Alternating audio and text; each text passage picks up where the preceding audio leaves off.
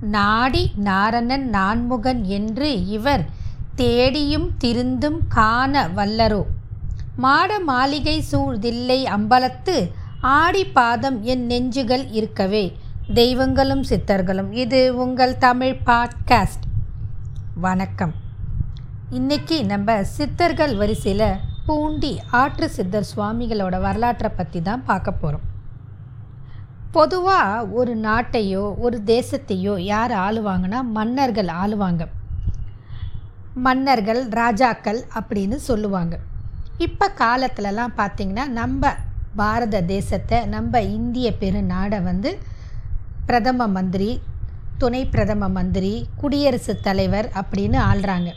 ஒவ்வொரு மாநிலத்துக்கும் ஒரு முதலமைச்சர் மற்றும் மந்திரிகள் அப்படிலாம் இருக்கிறாங்க. இந்த விஷயம் எதுக்குன்னா அரசியலுக்கும் ஆன்மீகத்துக்கும் சம்மந்தம் இருக்குது அப்படின்றதுக்காக தான் இந்த பதிவு. எப்படி அப்படின்னு யோசிக்கலாம். பொதுவாக முதல் முதல்ல நம்ம உலகத்தில் தோன்றின ராஜா வந்து தியாகராஜர் நடராஜர். இவங்க ரெண்டு பேருக்கு தான் ராஜா அப்படின்னு. அவங்கள வழி வச்சு தான் அதுக்கப்புறம் நாட்டை ஆள்றவங்கள ராஜாக்கள் அப்படின்னு சொன்னாங்க. மன்னன் கோமுகன் அப்படின்னு பல பேரில் அழைச்சாங்க. இப்படி இந்த ராஜாக்கள் வந்து ஒவ்வொரு இடத்துலையும் அவங்களோட தனித்தன்மையை காட்ட முடியாது. தனித்தனியாக போய் மக்களோட குறைகளையும் நிறைகளையும் கேட்டு அறிய முடியாது. அப்படி இருக்கும்போது அவங்க என்ன செஞ்சாங்கன்னா அந்த ராஜாக்கள் மன்னர்கள் தனித்தனியாக அவங்களோட பணி நிமித்தம் காரணமாக ஒவ்வொரு துறைக்கும் ஒவ்வொரு பகுதிக்கும் ஒவ்வொரு விதமான மந்திரிகளையோ பிரதிநிதிகளையோ நியமித்தார்கள் அப்படி நியமித்த பிரதிநிதிகள் குறிப்பிட்ட இடத்துக்கு அவங்க போய் மக்களோட சந்தித்து மக்களோட குறை நிறைகளை கேட்டறிஞ்சு மன்னர்கிட்ட சொல்லி மக்களோட குறைகளை தீர்த்து வச்சுட்டு வந்தாங்க. இதுதான் ஆதி காலம் தொட்டு நடந்துக்கிட்டு வருது. இப்பையும் பார்த்திங்கன்னா இப்போது நம்ம நாட்டில் பாரத பிரதமர் இருக்கார். ஒவ்வொரு மாநிலத்திலையும் முதலமைச்சர் இருக்கிறாங்க. அவங்களோட தலைமையில் ஒவ்வொரு மாநிலத்திலையும் ஒவ்வொரு விதத்துலேயும் ஒவ்வொரு இலாக்காக்கும் இருக்கிறாங்க. இவங்க எல்லாருமே தனித்தனியாக மக்களை சந்தித்து இப்படி ஒவ்வொரு விதமாக போய் மேல்மட்டத்துக்கு சேர்ந்து குறைகள் நிறைகளை களையிறாங்க. மக்களுக்கான தேவைகளை செய்கிறாங்க இதில் என்ன அரசியல்? ஆன்மீகம் அப்படின்னு பார்த்தீங்கன்னா இது அரசியல். ஆன்மீகம். ஆன்மீகத்திலேருந்து தான் அரசியல் வந்தது. அதன் காரணமாக தான் இந்த பதிவு இங்கே. இப்போது இந்த இடத்துல பார்த்திங்கன்னா மன்னன். அவர் வந்து இந்த பூலோகத்தில் நமக்கு தெரிஞ்ச ஒரு உருவம். பரலோகத்தில் மேலோகத்தில் தேவலோகத்தில் இறைவன். இறைவன் வந்து எல்லா இடத்துலையும் நம்ம முன்னாடி காட்சி கொடுக்க முடியாது. அதனால தான் ஒரு வார்த்தை சொல்லுவாங்க மனுஷனுக்கு எப்படி இறைவன் காட்சி கொடுக்குறாங்கன்னா மனுஷனுக்கு தெய்வம் தெய்வம் வந்து இறைவன் வந்து மனித ரூபத்தில் காட்சி கொடுப்பார். அந்த மனித ரூபத்தில் எப்படி நம்ம கண்டு கொள்ளணும் அப்படின்னு பார்த்தீங்கன்னா இறைவனால் அனுப்பப்பட்ட தூதர்கள் மகான்கள் ரிஷிகள் சித்த புருஷர்கள் இவங்க தான் இறைவனோட மந்திரிகள். இவர் இறைவனால் நியமிக்கப்பட்டவர்கள் பிரதிநிதிகள் நாயன்மார்கள் இவங்கெல்லாம் இறைவனால் அனுப்பப்பட்டவர்கள். இவங்க வந்து நம்ம வாழ்க்கையை மேன்மைப்படுத்தவும் நம்ம வாழ்க்கையில் செம்மையாக வாழவும் நம்மளோட கஷ்ட நஷ்டங்களை புரிஞ்சுக்கிட்டு நமக்கு நல்ல அறிவுரை சொல்லவும் நமக்கு வழிகாட்டியாக இருக்கிற தூதர்கள் இப்படிப்பட்ட பிரதிநிதிகள் இறைவனால் அனுப்பப்பட்டவர்கள் அப்படிப்பட்ட மகான்களை நம்ம கண்டுபிடிச்சி நம்மளோட குறைகளை சொன்னால் அவங்க நம்ம குறைகளை தீர்த்து வைப்பாங்க. உதாரணத்துக்கு ஒரு நாள் மட்டும் எல்லா மக்களையும் போய் தனித்து சந்திக்க முடியாது. இதன் காரணமாக தான் மகான்களே திக்கெங்கும் அவதரிக்க வைத்தவர் நம் இறைவன். இறைவனிடம் மக்கள் வேண்டும் வரங்களை தங்களின் தவ பலத்தால் வழங்கினார்கள் இந்த சித்த புருஷர்கள் மகான்கள். அவர்களது மக்களின் பிணிகளை அவர்களோ தங்களுடைய தீர்க்க தரிசத்தாலும் தங்களுடைய தவ வலி வலிமையாலும் மக்களின் பிணிகளை தீர்த்து வைத்தார்கள். இவரிடம் போ உனது பிரச்சனை தீரும் என்று பகவானே சில மகான்களை அடையாளம் காட்டி அனுப்பிய வைத்திய நிகழ்வும் நம் புராண வரலாற்றில் படித்திருக்கிறோம். இயந்திரங்களை இந்திரியங்களை அடக்கி ஆண்ட மகான்கள் இன்றளவும் நம் இந்திய நாட்டில் இருக்கிறார்கள். அப்படி பெரும்பாலும் மகான்கள் பிறந்து வாழ்ந்த பெரும் புண்ணிய பூமி நம்ம பாரத தேசமான நம்ம இந்திய நாடு தான் இந்த இந்திய நாட்டில் தான் பலரும் பிறப்பெடுத்து உலகளாவிய பெயர் பெற்ற இருக்கிறாங்க. அமெரிக்காலேயும் போய் அவங்களுடைய புகழை பரப்பிட்டு வந்திருக்கிறாங்க. அப்படிப்பட்ட மகான்கள் நம்ம பாரத தேசத்தில் பிறந்தது நம்ம அனைவருமே பெருமைக்குடைய விஷயம். உலகளாவிய ஆன்மீகத்தில் இந்தியாவுக்கு மதிப்பும் மரியாதையும் அதிகம்.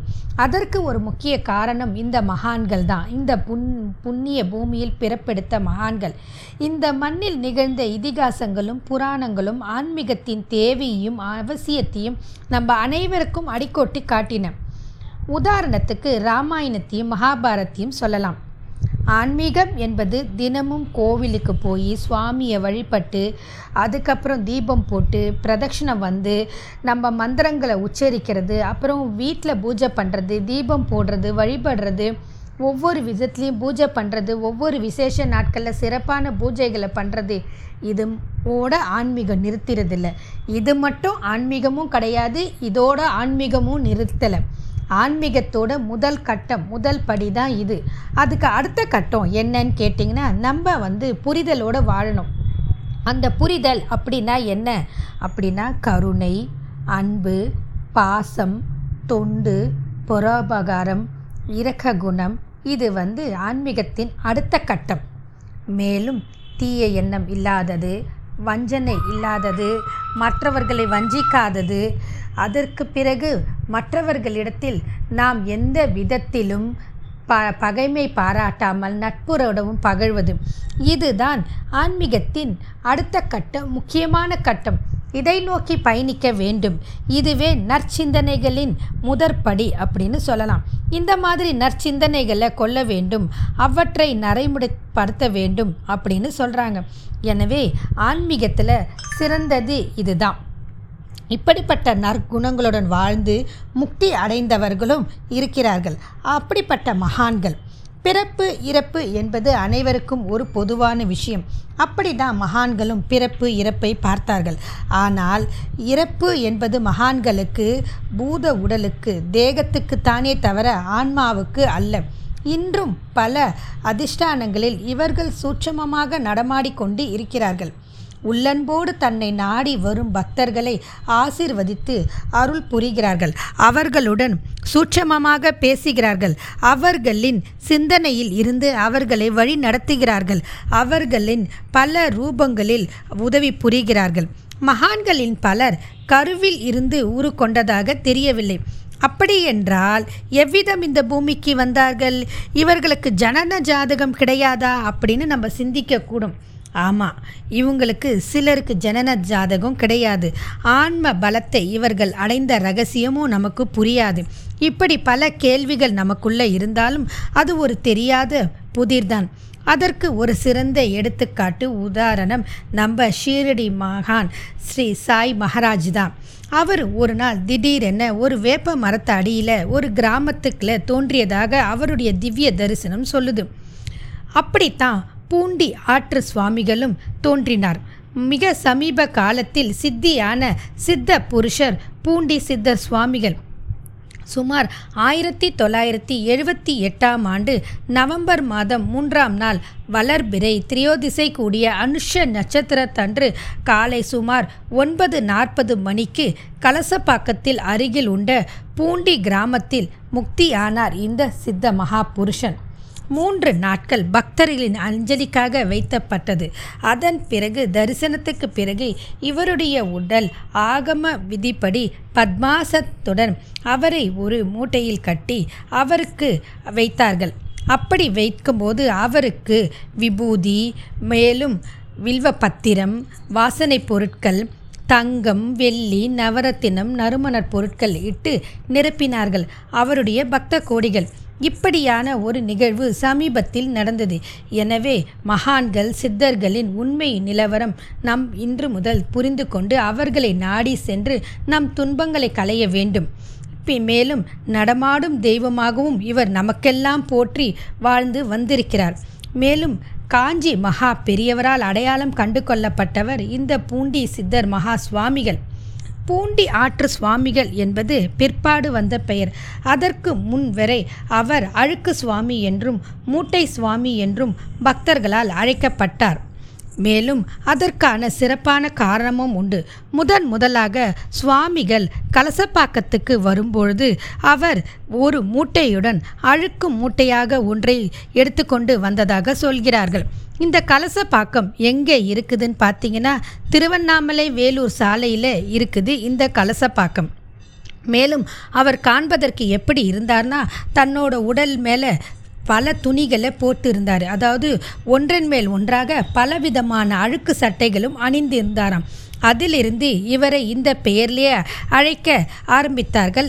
அதன் காரணமாகவே இவர் மூட்டை சாமி அழுக்கு சாமி என்றும் அழைக்கப்பட்டார். மேலும் ஆற்று சுவாமிகள் என்றும் இவரை சிலர் அழைத்திருக்கிறார்கள்.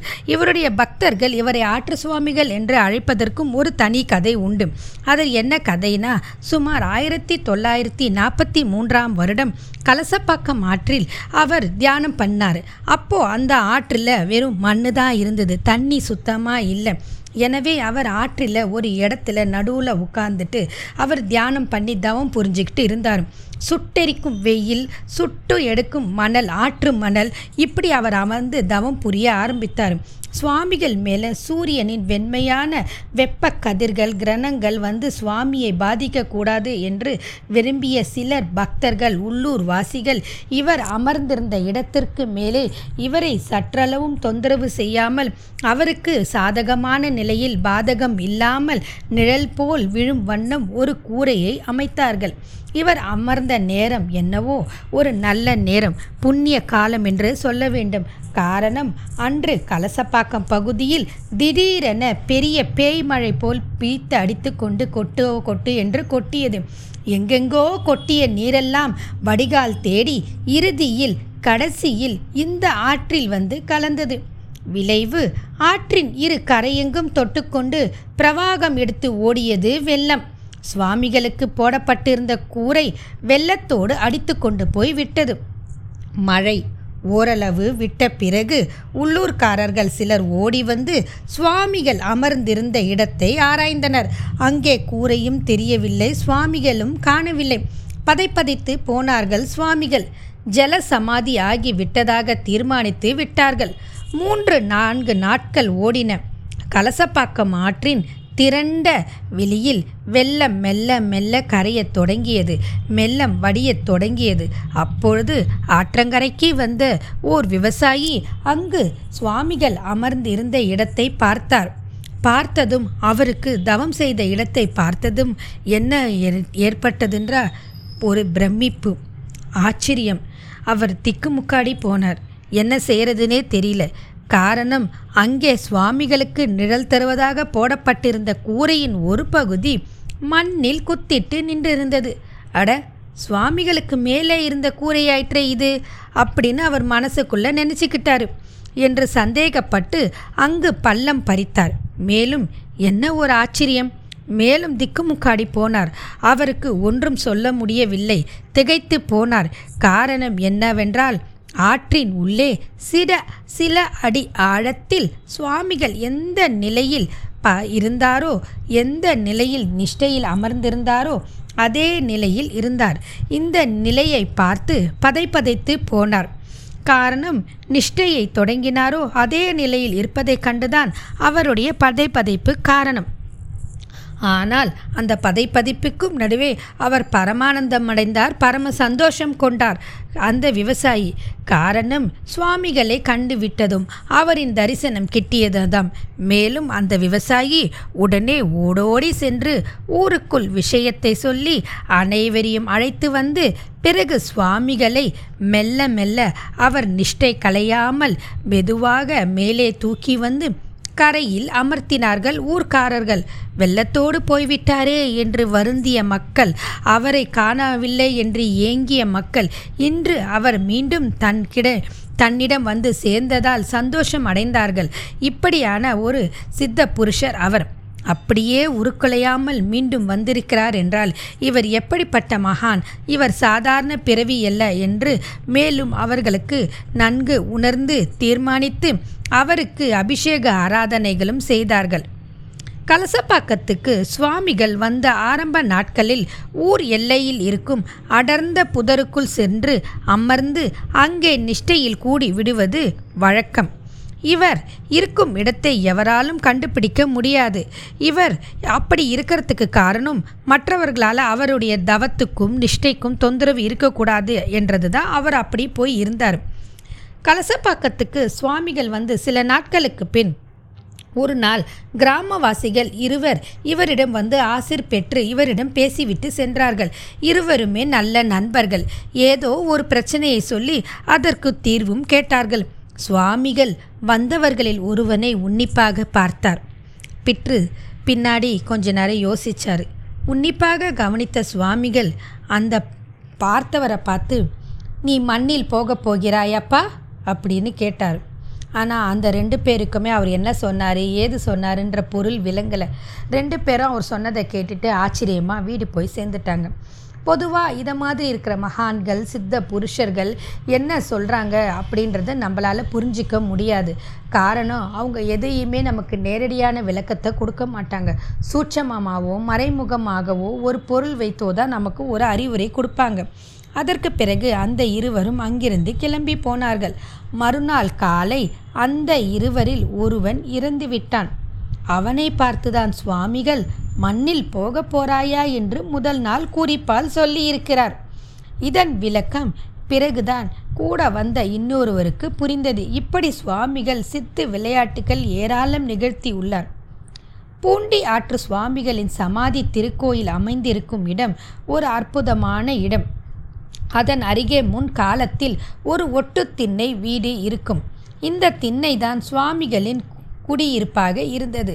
சுவாமிகள் சுமார் ஆயிரத்தி தொள்ளாயிரத்தி அறுபதாம் ஆண்டு முதல் அவர் சமாதியான ஆயிரத்தி தொள்ளாயிரத்தி எழுபத்தி எட்டாம் ஆண்டு வரை பத்தொம்போது வடு வருடங்கள் இந்த திண்ணியை விட்டு நகராமல் ஒரே இடத்தில் அமர்ந்திருந்து வரும் பக்தர்களுக்கு ஆசியையும் அற்புதங்களையும் நிகழ்த்தி காட்டினார். இவர் மலஜலம் கழித்தோ குளித்தோ எதையும் அங்குள்ள உள்ளூர்வாசிகள் பார்த்ததில்லை. அவர் உட்கார்ந்த இடம் ஒரே இடம். அதே இடத்தில் அமர்ந்த வண்ணம்தான் தன்னை நாடி வந்த பலரது பிரச்சனைகளையும் தீர்த்து வைத்துள்ளார். அந்த காலத்தில் இந்த வீட்டுக்கு எதிரே இருக்கும் ஒரு டீ கடைக்காரர் தினமும் காலை வேளையில் டீ கொண்டு வந்து சுவாமிகளுக்கு கொடுப்பார். பெரும்பாலும் எதையும் வாங்கி சாப்பிடும் வழக்கமில்லாத சுவாமிகள் இவரும் சுவாமிகளுக்கு எல்லோருமே பொதுவாக யாரிடமும் எதையும் வாங்கி சாப்பிடும் வழக்கம் இல்லை. எனவே அந்த டீ கடைக்காரர் என்ன செய்தார்னா தான் கொண்டு வந்த டீயை சுவாமிகளின் வாய்க்கு அருகே வைத்து சாப்பிட வைப்பாராம். இதேபோல் பக்தர்கள் கொண்டு வரும் உணவு பண்டங்கள் தான் விரும்பினால் மட்டுமே உண்பாராம். வாழைப்பழம் போன்றவற்றை பக்தர்கள் தோல் உரித்து கொடுத்தால் ஒரு வாய் சாப்பிட்டு விட்டு அப்படியே அதை ஒரு மூலையில் வைத்து விடுவாராம். இப்படி தூக்கி எறியப்பட்ட பழ குவியல்களும் உணவுப் பொருட்களும் ஒரு இடத்தில் குவிந்து இருக்கும். ஆனால் பொதுவாக உணவுப் பொருட்களோ பழங்களோ எதையோ ஒரு இடத்துல நம்ம போட்டு வச்சுட்டோன்னா ஒரு நாளுக்கு அப்புறம் ரெண்டு நாளில் வந்து அது துர்நாற்றம் வீசும். ஒரு கெட்ட வாடை வரும். அதுலேருந்து பூச்சி அதை மாதிரிலாம் வரும். ஆனால் இந்த மாதிரி எந்த ஒரு நிகழ்வும் அவர் வீசி எறிந்த இடத்திலிருந்து வரவில்லை. ஒரு இடத்தில் குவித்திருக்கும். ஆனால் அதிலிருந்து எந்தவிதமான துர்நாற்றமும் வராது. மாறாக ஒரு சுவையான மனம் வீசிக்கொண்டே இருக்கும். இதை பக்தர்கள் பலரும் குறிப்பிடுகிறார்கள் பக்தர்கள் சிலர் சுவாமிகளின் வாயில் சிகரெட்டை வைத்து தீக்குச்சியால் பற்ற வைப்பார்களாம். அதை ஒரு இழுப்பு இழுத்துவிட்டு பின்பு அதை தூக்கி எறிந்து விடுவார். மேலும் அவரது வாயில் இருந்து புகை ஒரு நாளும் வெளியே வந்ததும் இல்லை. இத்தகைய பக்தர்களுக்கு அவர் என்ன செய்வார்னா வேறு ஒரு சிகரெட்டையோ பீடியோ எடுத்து அவங்களுக்கு கொடுப்பாராம். அதை சுவாமிகளின் பிரசாதமாக கருதி எடுத்து சென்று பத்திரமாக வைத்திருப்பவர்களும் உண்டாம். சுவாமிகளின் மகிமையை பற்றி அறிந்த ஒரு பெண்மணி அவரை காண ஆவலோடு சென்னையிலிருந்து புறப்பட்டு கலசப்பாக்கம் வந்தார். வருகின்ற வழியில் சில திருடர்கள் இந்த பெண்மணியை வழி மறுத்தி மிரட்டி அவர் அணிந்திருக்கும் தங்க ஆபரணங்கள் நகைகள் எல்லாத்தையும் களவாடி சென்றுட்டாங்களாம். அவங்களுக்கு ரொம்ப மன வருத்தத்தை கொடுத்துச்சான் காரணம் நம்மளே சுவாமியை பார்க்க போகிறோம் நம்ம ஒரு நல்ல விஷயத்துக்காக போகிறோம் புண்ணியம் தேட போகிறோம் போகிற வழியில் இது என்னடா இது ஒரு அபசகனமாக நம்மளை திருடர்களை வழிமறிச்சு நம்ம நகையெல்லாம் இழந்து இப்படி துக்கமாக நிற்கிறோமே அப்படின்னு மனம் வருந்துச்சு. அவங்க என்ன நினச்சிக்கிட்டாங்களாம் ஏதுடா இது? சுவாமியை பார்க்க வந்தோம் இந்த நேரத்தில் போய் இப்படி நடந்துருச்சு. இது என்ன இது? இப்படி ஆகிருச்சேன்னு ரொம்ப மனம் வருத்தப்பட்டாங்க. மனசளவில் அழுதாங்க. இருந்தாலும் அவங்க திரும்பி போகாமல் சுவாமியை பார்த்துட்டே போகணும் அப்படின்ற ஒரு நல்ல எண்ணத்தோட சுவாமிகளை தேடி ஊருக்குள்ளே வந்தாங்க. அப்போது சுவாமிகள் ஆற்றங்கரையில் இருந்தார். அப்போ அவங்க சுவாமிகளை பார்த்து நமஸ்காரம் பண்ணிட்டு களவு போன நகைகளை பற்றி வேண்டி சுவாமிகளின் திருப்பாதங்களில் விழுந்து அழுது புலம்பினார். அதுவரை மௌனமாக இருந்த சுவாமிகள் விடு அழுது புலம்பாதே அப்படின்னு சொன்னாராம். அதுக்கு அடுத்தது அவர் என்ன சொன்னாராம்? போய் கலச பாக்கத்தில் ஒருவன் இருக்கிறான். அவங்கிட்ட போய் நான் கேட்டதா சொல்லி ஒரு இரும்பு கம்பி வாங்கிட்டு வாப்போ அழாத நிறுத்து அழறத அப்படின்னு சொல்லி அனுப்பிச்சாராம்.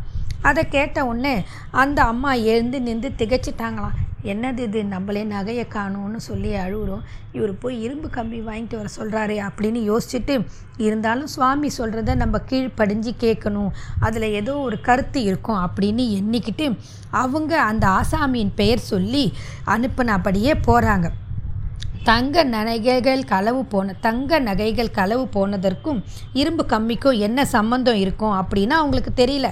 ஆனால் அவங்க போகிறாங்க அதுக்கும் என்ன சம்மந்தம் இருக்கும் அப்படின்னு நினச்சிக்கிட்டே போகிறாங்க சுவாமிகள் சொன்ன ஆசாமிக்கிட்ட போய் அவங்க விஷயத்த சொல்கிறாங்க அவரும் உடனே ஒரு கம்பியை கொடுத்து அனுப்பினார். அதை பவ்யமாக வாங்கிக்கிட்டு வந்து எடுத்து ஆற்றில் உலாவி கொண்டிருந்த சுவாமிகளிடம் கொடுத்தாங்க பெண்மணி. அந்த கம்பியை தன் கையில் வாங்கி மேலும் கீழும் பார்த்துவிட்டு அடுத்த வினாடியே பெண்ணிடம் கொடுத்தார் அந்த மகான். அதை கையில் வாங்கிய பெண்ணின் விழிகளில் ஆச்சரியம் அதிசயம் அப்படியே பிரகாசமாக ஒளி வீசிச்சா அவங்க கண் அவங்களுக்கு ஆரம்ப கட்டத்தில் ஒன்றுமே புரியல. இந்த கம்பியை கொண்டு வர சொல்கிறாரே இருந்தாலும் நம்ம கொண்டு போய் கொடுப்போன்னு ரொம்ப பவ்யமாக அவர் சொன்னதை கேட்டு செஞ்சாங்க. அப்புறம் இப்போ பார்த்தா அவங்களோட கண்ணை அவங்களாலேயே நம்ப முடியல. காரணம் அது என்ன ஒரு அதிசயம் அற்புதம் அப்படின்னு பார்த்தீங்கன்னா அந்த கம்பி வந்து தங்க கம்பியாக மாறி ஜொலி ஜொலிச்சு தான் அதனால தான் அவங்களுக்கு ஆச்சரியம் வியப்பு திகைப்பு சந்தோஷம் எல்லாம் கலந்து அப்படியே பிரகாசமாக அவங்க கண்ணு மின்னுச்சான் அப்போ சுவாமி என்ன சொன்னாராம் போம்மா போ. இது இப்போ இரும்பு இல்லை சொக்க தங்கம். புலம்பாமல் பத்திரமா போய் வீடு சேரு. அப்படின்னு சொல்லி அனுப்பிச்சி வச்சாராம். அதே போல் அவர் எப்போவுமே தன்னை நாடி வரவங்க கிட்ட ஆசிர்வதித்து அவங்க துன்பங்களை கலைஞ்சி அனுப்புவாராம். ஒரு முறை அவர் என்ன செஞ்சாருன்னா யோகம் பண்ணிக்கிட்டு இருந்தார். அதாவது நவகண்ட யோகம்னு சொல்லுவாங்க. பெரும்பாலும் சித்தர்கள் இந்த யோகத்தை பண்ணுறது உண்டு. அது என்னன்னா கால் வேறாக கை கால் வேறு வேறாக பிரித்து ஒரு யோகம் பண்ணுறது அதை ஹடயோகம்னு சொல்லுவாங்க. அந்த காட்சியில் ஒரு முறை அவர் சுடுகாடு அருகே சுவாமிகள் இருந்த இருந்திருக்கிறார். இதன் பார்க்க நேர்ந்த கிராமவாசிகள் சிலர் பயந்து திகைத்து அலறி அடைச்சிட்டு ஓடிட்டவங்களும் இருக்கிறாங்க. பிறகு சிறிது நேரத்தில் அவர் மீண்டும் அழகாக ஒரே உடம்பு கை காலெல்லாம் சேர்ந்து எழுந்து வருவாராம். இதை பார்த்து வியந்தும் இருக்கிறாங்களாம். அப்படி ஒரு அற்புத சித்த மகான் இந்த ஆற்று பூண்டி சுவாமிகள். இவருடைய அதிசயத்துக்கு இன்னொரு சான்றும் சொல்கிறாங்க திருவண்ணாமலையில் ஒரு முறை நிறைய வெளிநாட்டவர்கள்லாம் வந்து ரமணாசிரமத்தில் தங்குவாங்க. திருவண்ணாமலையில் அதற்காகவே வசதி வாய்ப்புகளும் ஏற்படுத்தி இருந்தாங்க.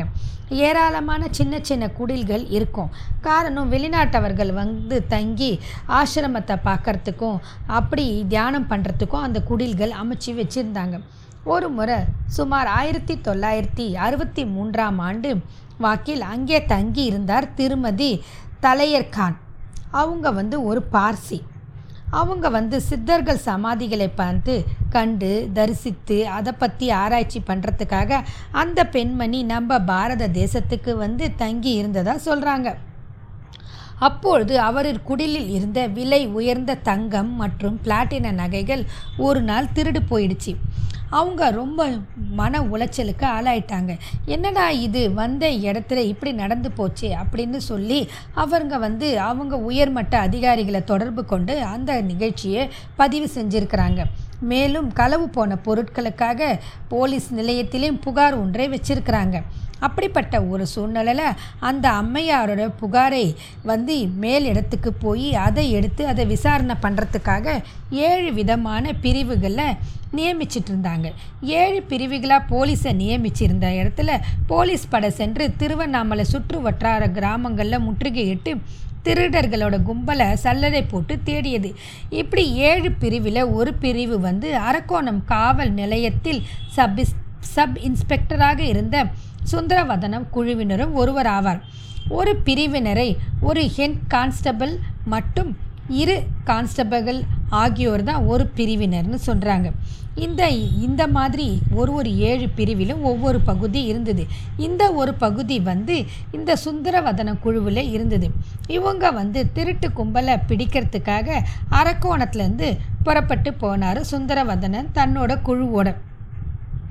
இந்த சுந்தரவரதன் கிளம்பி போகும்போது அரக்கோணத்தில் இருந்து கிளம்பி போலூர் வந்தார். வந்ததும் ஒரு கான்ஸ்டபிள் சுந்தரவதனிடம் என்ன சொன்னார்னா சார் பக்கத்தில் ஒரு சாமி இருக்கார் சார். ரொம்ப நல்ல சாமி சார். ராசியான சாமி சார். அவர்கிட்ட போய் நம்ம ஆசீர்வாதம் வாங்கிக்கிட்டு போகலாம் சார். அவர்கிட்ட போய் ஆசீர்வாதம் வாங்கினா எல்லா காரியம் நல்லபடியாக நடக்கும்னு சொன்னாங்க சார். வாங்க சார் போய் பார்த்துட்டு போகலாம் போகிற வழி தான் சார். ஒரு அஞ்சு நிமிஷத்தில் பார்த்துட்டு போயிடலாம் சார் அப்படின்னு மெதுவாக கேட்டிருக்கிறாரு. சரி அப்படின்னு நினச்சிக்கிட்டு இவரும் அவர் சொன்னதை கேட்டுக்கிட்டு நாலு பேரும் போகிற வழியில் பூண்டி சுவாமிகளை தரிசித்தனர். மகான்கள் ஏற்கனவே அறிந்தவர்தான் இந்த கான்ஸ்டபிள். பல முறை இந்த மகான் பற்றி நல்லா தெரிஞ்சவர் தான் இந்த கான்ஸ்டபிள். அதனால் அவர் போகும்போதே சிகரெட்டை வாங்கிக்கிட்டு போகிறாரு அவர் போய் அவரது வாயில் ஒரு சிகரெட்டை பற்ற வைத்தார். அதை வழக்கம் போல் சுவாமிகள் ஒரு இழுப்பு இழுத்துவிட்டு தூர எரிந்து விட்டார். பிறகு வேறு ஒரு சிகரெட்டை கொடுத்து போ போ எல்லா காரியம் நல்லா நடக்கும் போயிட்டு வாங்க அப்படின்னு சொல்லி அனுப்புகிறாரு பிறகு அனைவரும் அங்கிருந்து புறப்பட்டு திருவண்ணாமலை வந்தார்கள். குற்றவாளியை பிடிக்க இவர்களுக்கு இலக்காக நிர்ணயிக்க நிர்ணயிக்கப்பட்ட ஊர் வந்து தானிப்பாடி அப்படின்ற ஒரு ஊர். ஒவ்வொருத்தருக்கும் ஒவ்வொரு பகுதியை நியமிச்சிருந்தாங்க. அப்படி தானிப்பாடியை இவங்களுக்காக நியமிச்சிருந்தாங்க. இவங்க நாலு பேரும் அந்த தானிப்பாடி கிராமத்துக்கு போனாங்க. அந்த ஊரில் கேடி கட்டையன் அப்படின்றவன் தான் ஒரு முக்கிய குற்றவாளியாக சொல்கிறாங்க பாரன் காரணம் அவன் மேலே பல வழக்குகள் போலீஸ் பதிவேட்டில் நிறைய இருக்குது. அந்த கட்டையன் அந்த ஊரில் பதுங்கி இருக்கிறதா இவங்களுக்கு கேள்விப்பட்டிருக்கிறாங்க. போலீஸ் பதிவேட்டில் இடம்பெற்ற திருடன் அதன் காரணமாகவும் இப்பொழுது அவன் காணவில்லை என்ற காரணமாகவும் அவனை தேடிக்கிட்டு அவனோட வீட்டுக்கு போய் பார்க்குறாங்க. வீட்டுக்கு சென்று விசாரிக்கலாம். விசாரணை நடத்தினா எல்லா விஷயமும் வெளியே வரும் அப்படின்னு நினச்சிக்கிட்டு அங்கே போகிறாங்க இந்த போலீஸ்காரர்கள். இவங்க போகும்போது மாலை சுமார் ஐந்து மணி இருக்கும்.